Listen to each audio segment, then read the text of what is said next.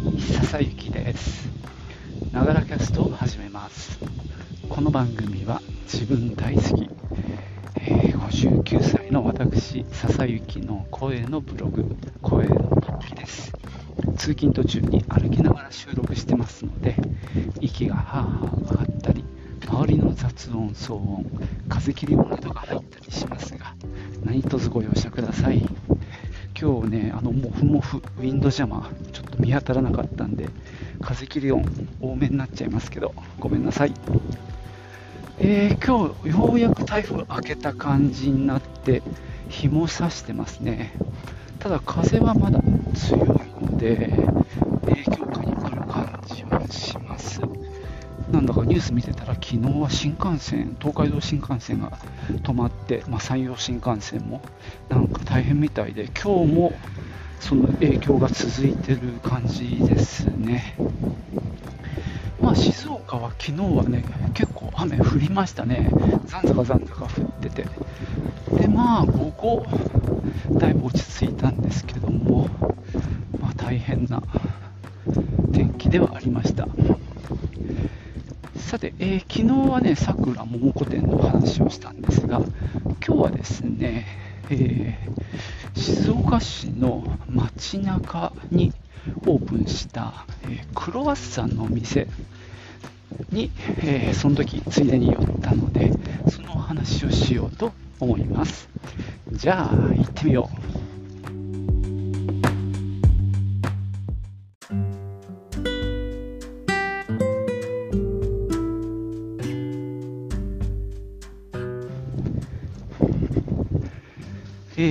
えークロワッサンの店と聞いてピンとくる人、来ない人いると思うんですけども、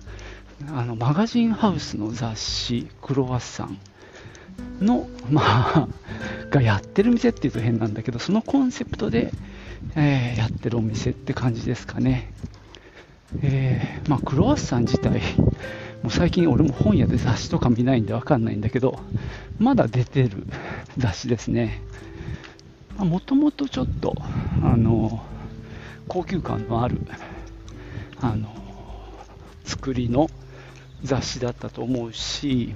でまあ年齢層高めの女性ですよね。その辺を狙っていてで確かそういう載っているまあものも割と、まあ、洗練されていたり、まあ、こだわりがあったりみたいなところである意味クロワッサンカラーみたいなものがあるなと思います。まあうちもあの特集によっては昔ね買ったりもしていました。まあ暮らしそのものをねまあ見直していくというか、まあ、快適な暮らしは目指すんだけどなんかその素材とかどういう風に作られてるのかみたいなところもこう見ていくみたいな感じで、まあ、僕は割と好きな雑誌でしたね。そういうところがさ収納特集とかやるとなかなかあの若い人向けとはまた違う良さがあったような気がしますね。で昔クロワッサンの店って静岡市街中にあったんですよね。伊勢丹の裏裏っていうと変だけどちょっと裏よりは西に行くんだけどあの結構長い間やってましたよね、まあ、僕らがまだ若かった頃なんでずいぶん前なんですけども時々行ってました、まあ、割とそういう意味ではみんな知ってる店ではあったかなと思いますね。当時はねそういうなんだろう、まあ、食品なんかも、まあ、今は割と手に入れやすくなったけども例えば、ね、無農薬無添加みたいなそういうコンセプトの、まあ、食べ物とか、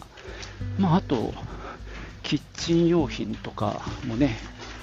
例えば柳総理デザインのあのボールとかねそういうものが置いてあってまあ、こだわりの品揃えだったかなと思うんですけどね。ただ、そこはもうだいぶ前に潰れちゃったんですよね。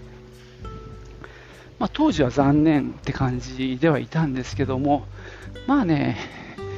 そこまでしょっちゅう利用してたわけでもない。ただ、そういうキッチン用品とか買うっていうと、やっぱそこも、なんていうか、候補でしたよね。まあ、静岡情報になっちゃうんですけど、例えば美穂原屋だと普通のあの、まあ、便利でコスパの良いものだし、ロフトに行くとちょっと洋風のおしゃれなもので高くなる。であとは無印良品が、まあ、当時はそこまで大きくなかったし、品揃えもね、そんななかったんで、そこまで選択肢になかったんだけど、まあ、あとはクロワッサンの店に行って、良いものを探すみたいな感じでしたね。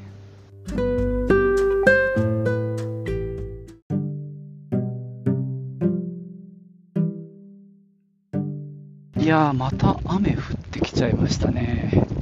ちょうど今、電車降りたら降り始めました。まだちょっと影響残ってますね。さて、えー、クロワッサンの店ね、そんなこんなで、えー、なくなっちゃったんですよ。もうずいぶん前の話なんですけどね。それがね、えっと、本当に先週かな？今月、あ、先月か、あの7月の終わりに、えー、呉服町、静岡市の、まあ、一番メインストリートですね、商店街としては、にオープンしました。で、行ってみたんですね。実は、えーと、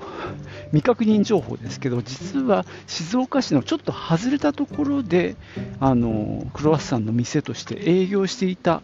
らしいんですけども、まあ、そこを畳んで、まあ、街中にやってきたっていうことらしいです。満を持してなのかどうかはわからないんですけどね。で、まあ、その、まあ、良いものばかりを置いてるクロワッサンの店なんでね、一度は行ってみたいなと思って覗いてみました。えーとですね、1階と2階、2階建てになっていて、1階がまあ主に手前が食品とか、まあ、あと生活雑貨ですね。一番奥に、えー、と女性の服がありましたね。で2階に上がると,、えー、と通り側、窓のある側が、えーとまあ、カフェというか、まあ、プチレストランみたいな感じになっていてで奥側がイベントスペースになっていました。えっ、ー、と順番に言うと、まあ、お店の品揃え特に食品は、まあ、相変わらず充実していましたね。まあ、無印良品なんかと比べるとあれなんですが、まあ、いろんなところから仕入れたある意味雑多なものが、まあ、セレクトされて並んでいるっていう感じ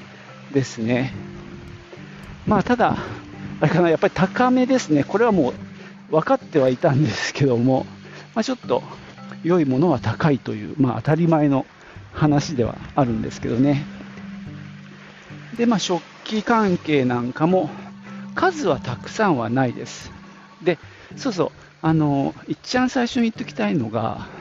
店に入った瞬間の印象なんですけど、とっても明るいです。あの、白を基調にしていて、で、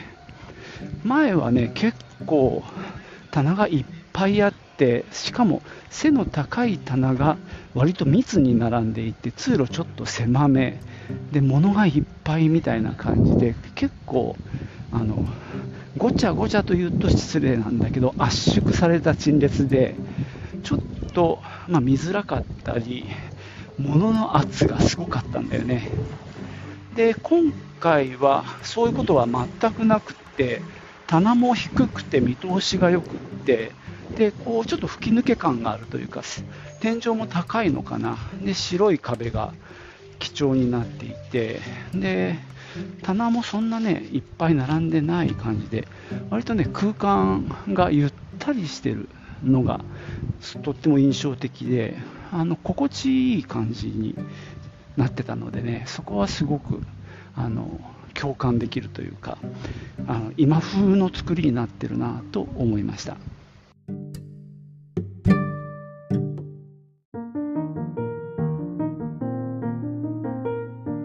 えー、ちなみに2階の方はさっき言ったかな、えー、っと道路側窓がある方がまあなんだろう食事できるスペースになっていてえっ、とね大体値段は1500円前後っていうところなんですけどもあのー、ドリンクがマスト必ずドリンクを頼むっていうことになってるらしくて、コーヒーがね、550円とかだった気がするので、まあ、2000円かかるなって感じですかね。特にランチっていう設定はしてないそうで、どの時間に行ったとしてもその形で提供されるようです。で、シェフの方は多分、あの、有名な方だと思うんですけど有名な方っていうと変ですけどもあのちゃんとした腕の良い方が来てるらしいですですごくねそのキッチンオープンキッチンであの丸見えなんですけどもめちゃくちゃかっこいいスタイリッシュなキッチンでなんか見てるだけでもねなんか惚れ惚れするようなデザインでしたね。でまあ、ちょっとね、実は2階に上がった時に、お客さん誰もいなかったんで、そこにいたスタッフの方っていうか、多分偉い方だと思うんだけど、ちょっとお話できたんですよ。で、いろいろ聞いてる時に、その店舗のデザインが、あの D&D のね、えー、静岡店のデザイン、店舗デザインをされた方らしいです。なので、それを聞いて、まあ、なるほどなと思いました。まあ、ちょっとこう無機質なテイスト？なんだけどあのモダンに行き過ぎないっていうのかな。クールになりすぎない。なんだちょっとレトロなあの感じのテイストなんですよね。でもすっきりしているのでこうくどくない。料理じゃないんだけどさ、まあ、そんな感じの雰囲気だったので、非常にね、共通するものを感じましたね。まあ、一度は食べてみたいかな。ちょっとでも、あのちょっと高級ですよね。まあ、扱ってる商品もそうなんですけどね。で、残る半分、あの階段上がったところあ、これも言ってなかったけど、1階も2階も基本的にはオープンな空間になっていて、特に間仕切りみたいなのはないので、ガランとした、もう1つのワンルーム、でっかい部屋って感じの作りになっていて、2階もそうなんですよ。なので、階段上がっていくと、あの道路側はキッチンとそのテーブルで奥まった方がえっ、ー、とね、イベントスペースみたいな感じになっていて、今はね、なんかカレーの特集みたいな感じで、あの、そういったものが、まあ、展示即売もしてるのかな。そんな感じで、あの、ちょっとしたイベントスペースとして使われているようでしたね。次回何やるかはまだ決まってないそうなんですけどね、まあ、結構ね、扱ってるものも個性的だし、作り手の顔が見えるものが多いと思うのでね、そういった方たちのなんか話を聞いたりとかね、そういうイベントなんかがあったら面白いなと思うし、なんだろう、買う理由もできるだろうし、まあそのお店へのね愛着も湧いていくと思うんでねなんかそんなイベントをやってくれたらいいなぁなんてまあ他人事ではあるんですけどもなんかさあの静岡の街中呉服町ってだんだんこう昔ながらの店が減っていってまあ、どこにでもある全国共通のチェーン店みたいなものがどうしても増えてきてるんだよね。それは例えば、ね、スタバだったりとか、あるいは、えー、ドラッグストアも今増えてますしね。で、例えばもともとあった本屋さん、江崎書店だったり、あの パッと出てこないんだけどさ、あの、昔からあるね、老舗の本屋さん、今、パルシェにまだありますけどね、なんかが消えていって、こう、寂しい感じになってるんですよね。まあ、クロワッサンの虫はもちろん全国区なので、まあ、ちょっと違うんですけども、ただまあ、ちょっとそういうチェーンチェーンしたようなお店とはやっぱり違うかなと思うんですよね。なのでね、そういう発信できるようなお店、その店自体がこうコンセプトをもしっかり持ってるっていうとこでね、まあ、D& デパートメントがなくなっちゃったわけですけどね、なんとか。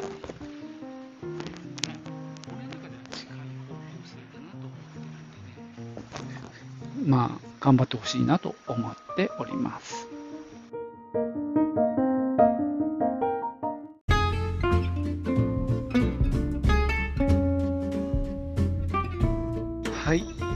わけでね、今日は静岡市の呉服町にね、新しくオープンしたクロワッサンの店について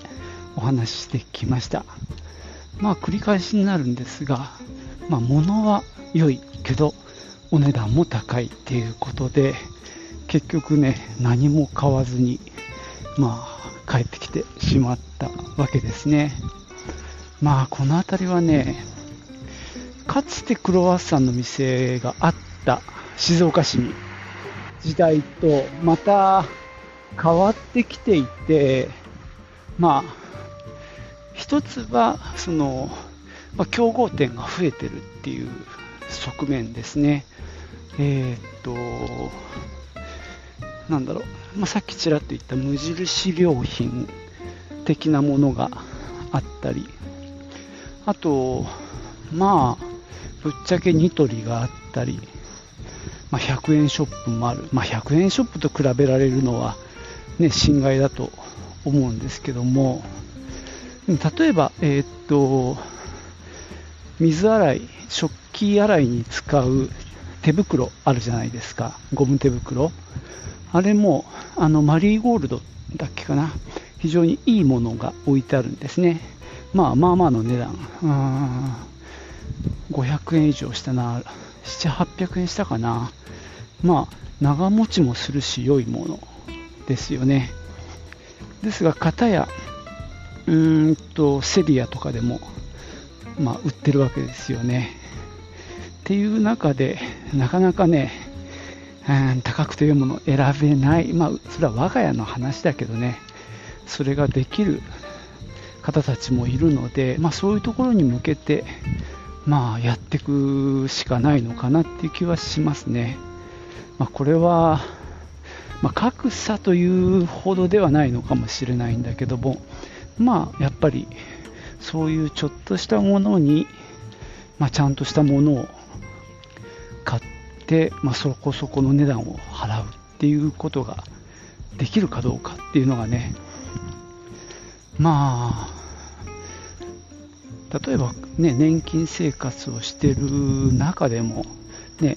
結構もらってる人であればできるかもしれないけど、そうでないとちょっとそこまで手が回らないよっていうところも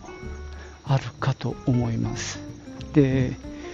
まあ、無印なんかは自社ブランドで商品開発していて、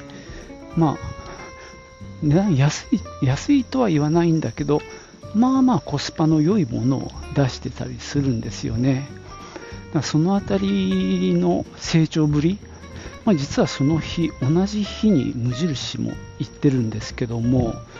やっぱりその圧倒的な品揃えに、まあ、改めて 驚いたり、でまあ、コスパもまあまあいいんだよね。買えなくはない値段だったりするんで、そのあたりがやっぱりよくできてるなと思いますね。で例えば D& デパートメント静岡のお店も、まあ、定番品でロングライフっていうのをコンセプトにあのただそこは物は少なかったんですけどね、まあ、例えば、ね、トイレ用のブラシとかあるいは洗濯物を干すあのなんだろうハンガーじゃなくてさ、まあ、ハンガーなんだけど普通にいわゆるシャツを干すタイプじゃなくて四角い枠フレームにさいっぱいピンチがぶら下がってる洗濯ばさみがぶら下がってるタイプあるじゃんね。ああいうのもうんと D& デパートメント多分全部金属みたいなのも売ってたりしたんだよね。だから多分ね近いコンセプトではあると思うんですよね。実際ね今回同じかどうか知らないけど全部金属のそういうあのハンガー四角いハンガー売ってました。まあプラだとどうしても傷んでくるからね紫外線で。まあそっちの方があの金属の方がいいなとは思うんですけどね。ただ実際触ってみた時にそのピンチのバネが強すぎるとかさ案外そういうところが大事だったりするじゃんね。結構、まあ、若ければ多少の不便は飲み込めるというかあの我慢できるんだけどまあもう60近くなってきてかみ、さんも手の力がやっぱ弱ってきてるもんだからそういうちょっとしたそのピンチの強さが強いっていうだけでもやっぱりもう使いにくいってことになっちゃうんだよね。だからまあ結局いろんなものを見た上でまあ例えば円ジャンボ延長で買うとかそういうことになっちゃうんだけどね。あとまあ例えば白山陶器の醤油差しあのグッドデザインのねあれを今も売ってるんですよ。クロワッサンの店ってさ。でも俺あれ前買った時にさ本当にあの醤油使ったと垂れちゃうのね。でそれでもう懲りたんですよ。でいくらデザインが良くてもね醤油が垂れちゃどうしようもないし。で結局さキッコーマンの普通のあのガラスの醤油差し。あれに逆に戻っちゃったんだよね。なんかものすごいなんか 極端なんだけどさだからなんだろう定番的に置いてあるものはいいのかもしれないんだけど本当に使いやすいかどうかっていうところがどうなんだろうなっていうところはちょっとあってそこが未だに継続してるっていうことは若干不安はあります。20年前とかの感じなんだよなそのね、白山陶器だっけあのグッドデザインの醤油差しもそうだしその柳総理のボールとかっていうのが置いてあるっていうのもそうなんだけどうーんもちろんね時を時が経っても価値のあるものっていうのはあるんですけども結構世の中が変わってきていてまあまあ使いやすいものが安く手に入るっていう時代なのでそこのところがねかなりなんだろう説得力がないとやっぱ売るのが難しいんじゃないかなっていう気はしてますねそこはねむしろもうちょっと今の目で見直した方がいいような気がしてますけどねはいなんか余分な話になっちゃいましたじゃあ今日はここまでです。最後までお聴きいただきましてありがとうございました。ではまたね。チュース。